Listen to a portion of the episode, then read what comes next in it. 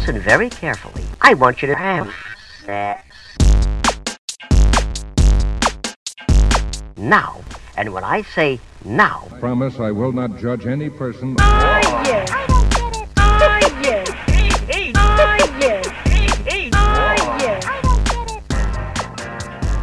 Cześć! Z tej strony Nat, czyli Twoja zaufana sekspertka, a to jest Nat i Seks.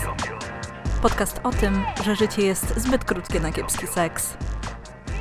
Odcinek 22. Seks turystyka. Hej, hej, miło mi znów gościć w Twoich dziurkach usznych i mam nadzieję, że cieszysz się na to spotkanie tak samo jak ja. Tradycyjnie, zanim przejdę do tematu odcinka, chciałabym poprosić Cię o wsparcie mojej działalności poprzez zasubskrybowanie Sexcastu w ulubionej aplikacji podcastowej, polecenie go osobom, którym mógłby się spodobać, a jeżeli czujesz się wyjątkowo hojnie, możesz zostawić mi mikrodonację w serwisie Kofi. Link tradycyjnie znajdziesz w opisie odcinka. Nie da się ukryć, że sezon urlopowy trwa, chociaż tegoroczny jest z pewnością dla wielu osób nieco inny niż w latach poprzednich. Ja sama z utęsknieniem wracam do tych chwil, w których mogłam swobodnie planować wszelkie podróże, wyjazdy, przeglądać oferty hoteli, szukać lotów, szukać transportu, ale wiem, że w tym roku to raczej dość złudne marzenie. Natomiast nie oznacza to, że lokalne mikropodróże nie są możliwe i w tym letnim, gorącym dla wielu osób zmysłowym klimacie chciałabym poruszyć temat seksturystyki, ale nie tradycyjnie pojmowanej seksturystyki, a nieco innego jej oblicza. Bo nie da się ukryć, że seksturystyka jako zjawisko kulturowe, społeczne nie ma zbyt dobrego PR-u. Bo ta tradycyjnie pojmowana zazwyczaj wiąże się z wykorzystywaniem własnej, w jakiś sposób uprzywilejowanej pozycji do wykorzystywania osób, które zamieszkują konkretne regiony świata i z którymi kontakt seksualny niekoniecznie odbywa się na równych zasadach. Zresztą, kiedy sama uczę studentów czy osób uczestniczących w moich warsztatach dotyczących konsensualności, zawsze staram się uwrażliwić te osoby na kwestie pewnych przywilejów i nierówności, które mogą zachodzić między nimi a innymi osobami. I te zależności mogą mieć swoje źródło zarówno w płci, pozycji społecznej, kolorze skóry, ekonomii, właśnie stanie posiadania.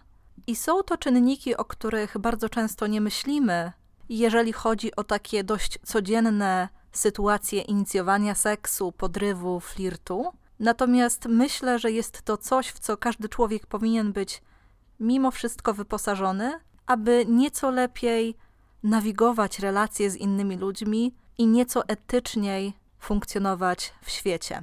Chciałabym jednak, aby dzisiejszy odcinek był inspirujący, lekki, przyjemny.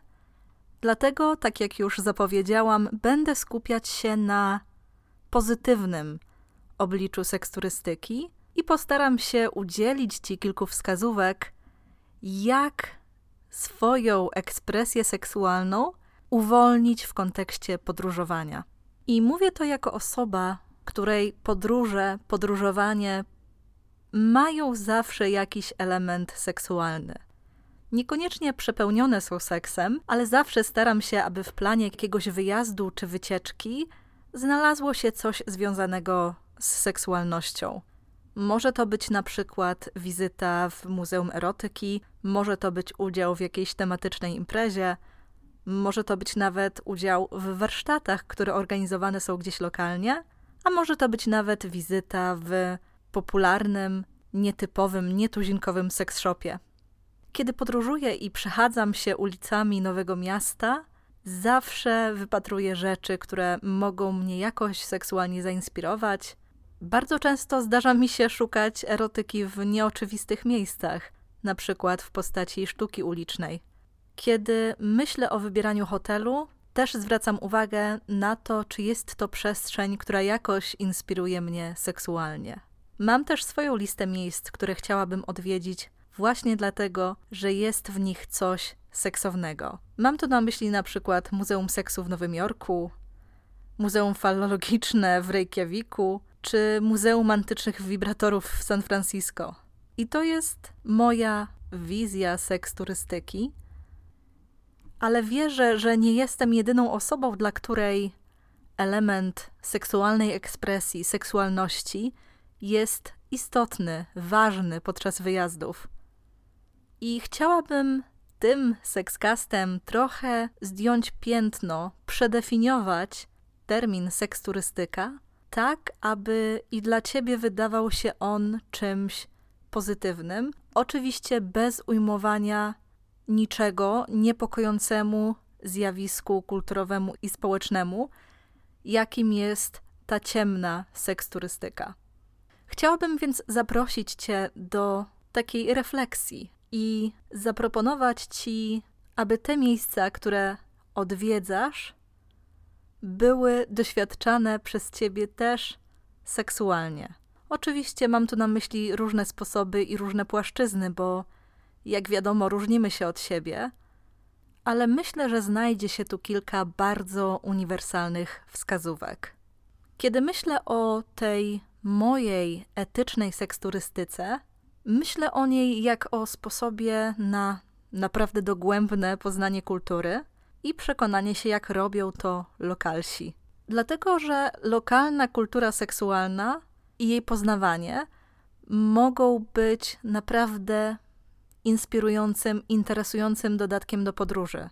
I może to przyjąć formę całkowicie zorganizowaną, na przykład właśnie wybranie się do lokalnego seks shopu, do klubu ze striptizem, do muzeum czy na wystawę w jakiś sposób związane z seksualnością, ale też, jeżeli funkcjonujemy w lifestyle'u, to wybranie się na przykład do lokalnego lochu czy do lokalnego klubu swingerskiego. Może też okazać się, że w danym terminie, w danym miejscu organizowane są jakieś targi erotyczne, jakieś pokazy, które też mogą okazać się bardzo stymulującym i interesującym przeżyciem. Sama lubię tego typu rozrywki za to, że poza naszym miejscem zamieszkania bardzo często zapewniają nam pewną anonimowość. W końcu wiele osób, na przykład ze względu na sprawowaną funkcję publiczną, czy po prostu ze względu na chęć zachowania anonimowości, niekoniecznie może pofolgować swojej seksualnej ekspresji w miejscu zamieszkania, natomiast jakieś dalsze zakątki kraju czy świata mogą okazać się dla tej osoby dużo bardziej sprzyjające, dlatego że na przykład nie będzie musiała oglądać się przez ramię, czy w klubie, czy w danym miejscu nie jest ktoś, kto mógłby ją rozpoznać. I dzięki temu może pozwolić sobie na dużo większą swobodę w seksualnym wyrażaniu siebie, a dzięki temu doświadczyć jeszcze więcej przyjemności płynącej z tak pojmowanej seksturystyki. Co jest dla mnie szczególnie interesujące, to też podróżowanie solo i poznawanie lokalnej sekskultury na własną rękę w ramach takiej własnej, indywidualnie przeżywanej przygody.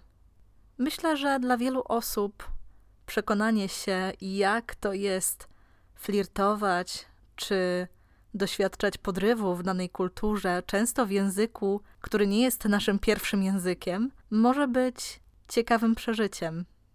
Mnie bardzo fascynuje to, jak przynależność do danego kręgu kulturowego przekłada się na czyjąś ekspresję seksualną, na to, jak ta osoba uwodzi, jak flirtuje, czy nawet jaki seksualny bagaż albo jego brak ze sobą targa. Sama, kiedy myślę o flircie, zdaję sobie sprawę z tego, że jest to dość bezpieczny sposób na wyrażenie siebie i podładowanie erotycznych baterii, bo flirt niekoniecznie musi oznaczać przeniesienie tej akcji gdzieś dalej, natomiast może rzeczywiście poprawić nam nastrój, podbudować pewność siebie, czy zainspirować do jakiejś solo seksualnej przygody. Przecież po flircie w barze zawsze można wrócić do swojego hotelu i wykorzystać tę seksualną energię do poznawania swojego ciała. Nie sposób nie wspomnieć też o aplikacjach randkowych. Myślę, że słucham niewiele osób, które podczas podróży chętnie odpalają ulubioną apkę i sprawdzają, kto jest w zasięgu ich swipnięcia. Nie wiem, czy mogę to tak określić, ale podróże i używanie aplikacji w ten sposób stwarzają też pole do poznania osób, które tak jak my podróżują, są w trasie, może chcą doświadczyć czegoś nowego z nowo poznaną osobą.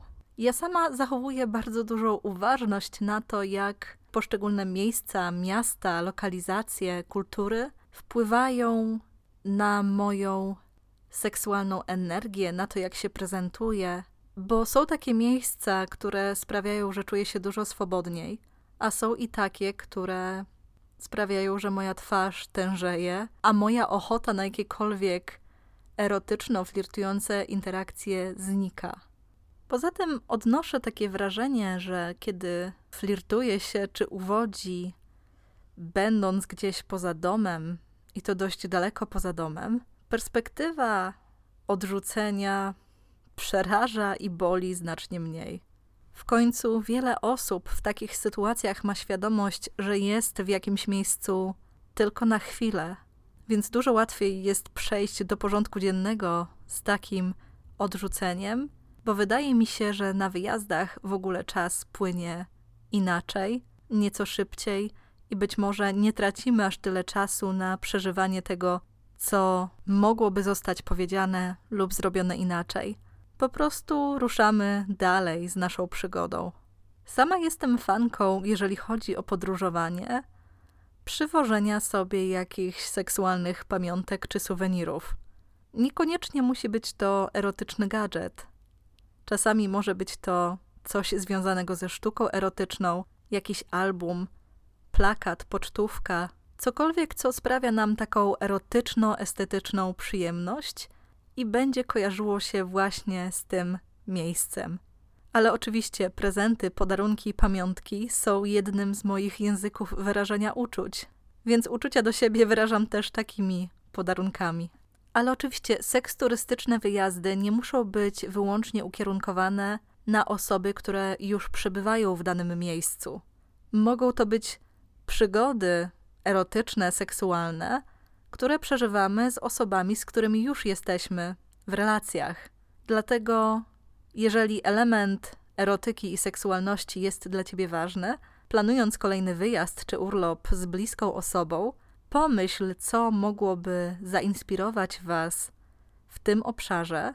Wybierz taki hotel, który będzie sprzyjał Waszym erotycznym eksploracjom, a może nawet pozwól sobie na zrealizowanie pewnych fantazji czy erotycznych scenariuszy, którym być może nie sprzyjają domowe, lokalne warunki.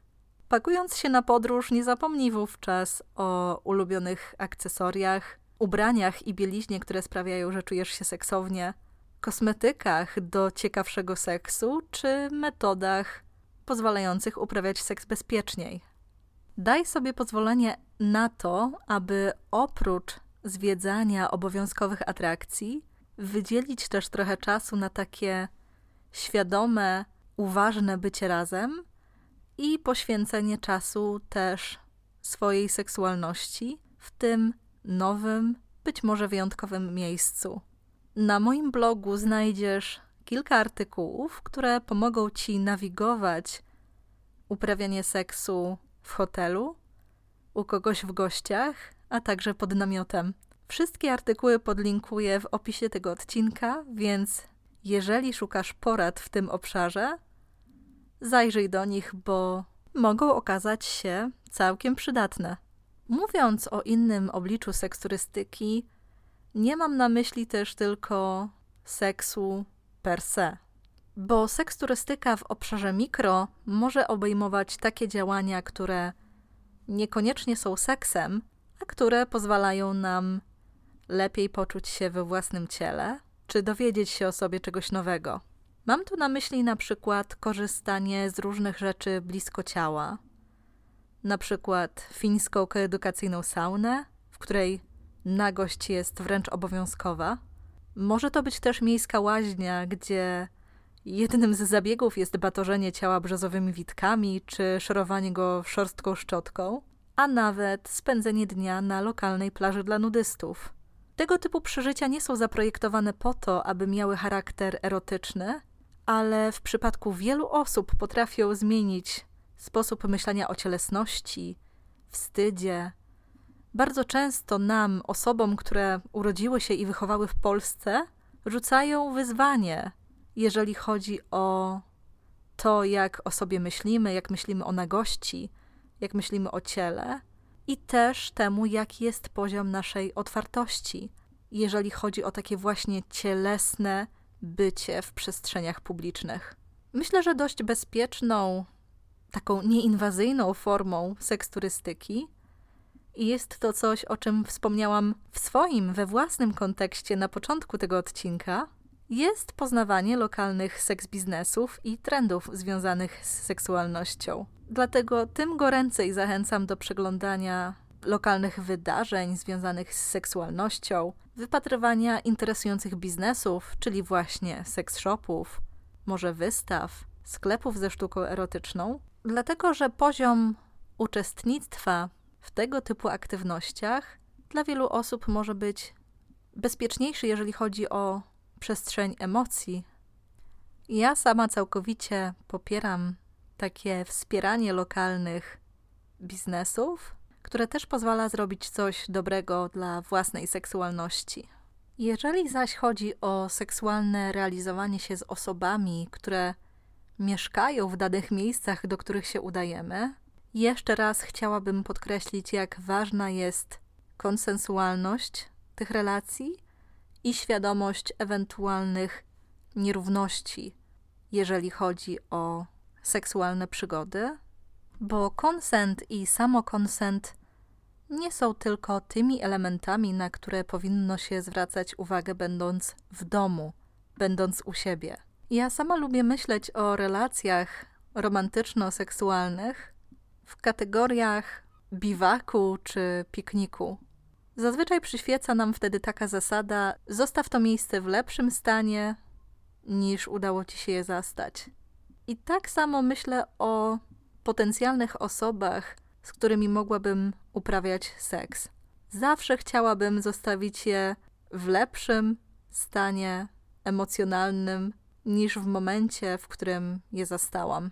Dlatego właśnie zasada wzajemności, ciekawości i przyjemności jest dla mnie w takich kontaktach zasadą całkowicie nadrzędną. Seksturystyka może być fantastycznym przeżyciem, niezależnie od tego, czy podróżujesz z bliską osobą, z ulubionym wibratorem, czy całkowicie solo, ale z otwartością na nowe przygody i doznania. Nie ma absolutnie nic złego w chęci seksualnego doświadczania nowych miejsc, czy robienia rzeczy, które w perspektywie długofalowej pozytywnie wpłyną na naszą relację z ciałem, seksem, erotyką, przyjemnością.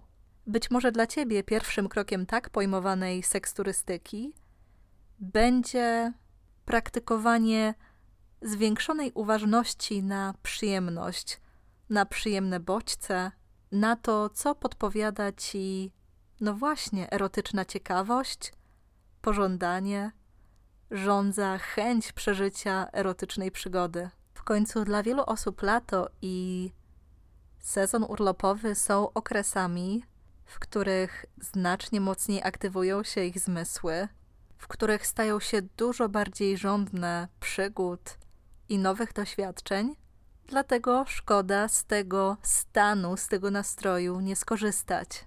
Zwłaszcza, że bardzo często przebywanie poza domem zmienia kontekst, w którym uprawiamy seks. Znikają na przykład codzienne obowiązki, konieczność opieki nad dziećmi, planowanie zakupów, gotowanie posiłków, i nagle okazuje się, że w tym nowym, jakby obcym miejscu mamy dużo więcej przestrzeni emocjonalnej, właśnie nie tylko czasowej, na seks, na skupienie się na cielesnych rozkoszach, więc nic dziwnego, że na przykład wiele par odkrywa i dostrzega, że podczas letnich wyjazdów znacznie więcej jest w ich życiu seksu, zmysłowości, intymności, Dlatego szkoda nie korzystać z tego typu okazji, zwłaszcza jeśli sprawiają, że czujemy się dobrze. Jeśli te sytuacje naładowują nas całkowicie nową energią i chęcią do życia i pozwalają w ten sposób zadbać o siebie i lub o relację, w której się znajdujemy. W dzisiejszym letnim odcinku to już wszystko. Mam nadzieję, że moje porady okazały się dla Ciebie przydatne. Jeżeli chcesz opowiedzieć mi o swojej letniej seksturystycznej przygodzie, możesz skontaktować się ze mną mailowo pod adresem sexcast@proseksualna.pl. Znajdziesz go też w opisie tego odcinka. Ja tymczasem życzę Ci bardzo zmysłowego lata. Mam nadzieję, że moje odcinki też będą umilały Ci te letnie miesiące. Mam nadzieję, że czeka Cię wspaniały tydzień, a ja tymczasem żegnam się z Tobą, mówiąc tradycyjnie pa!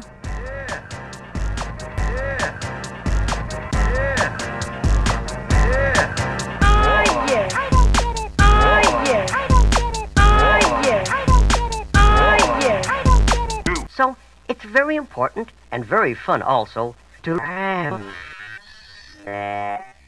Now,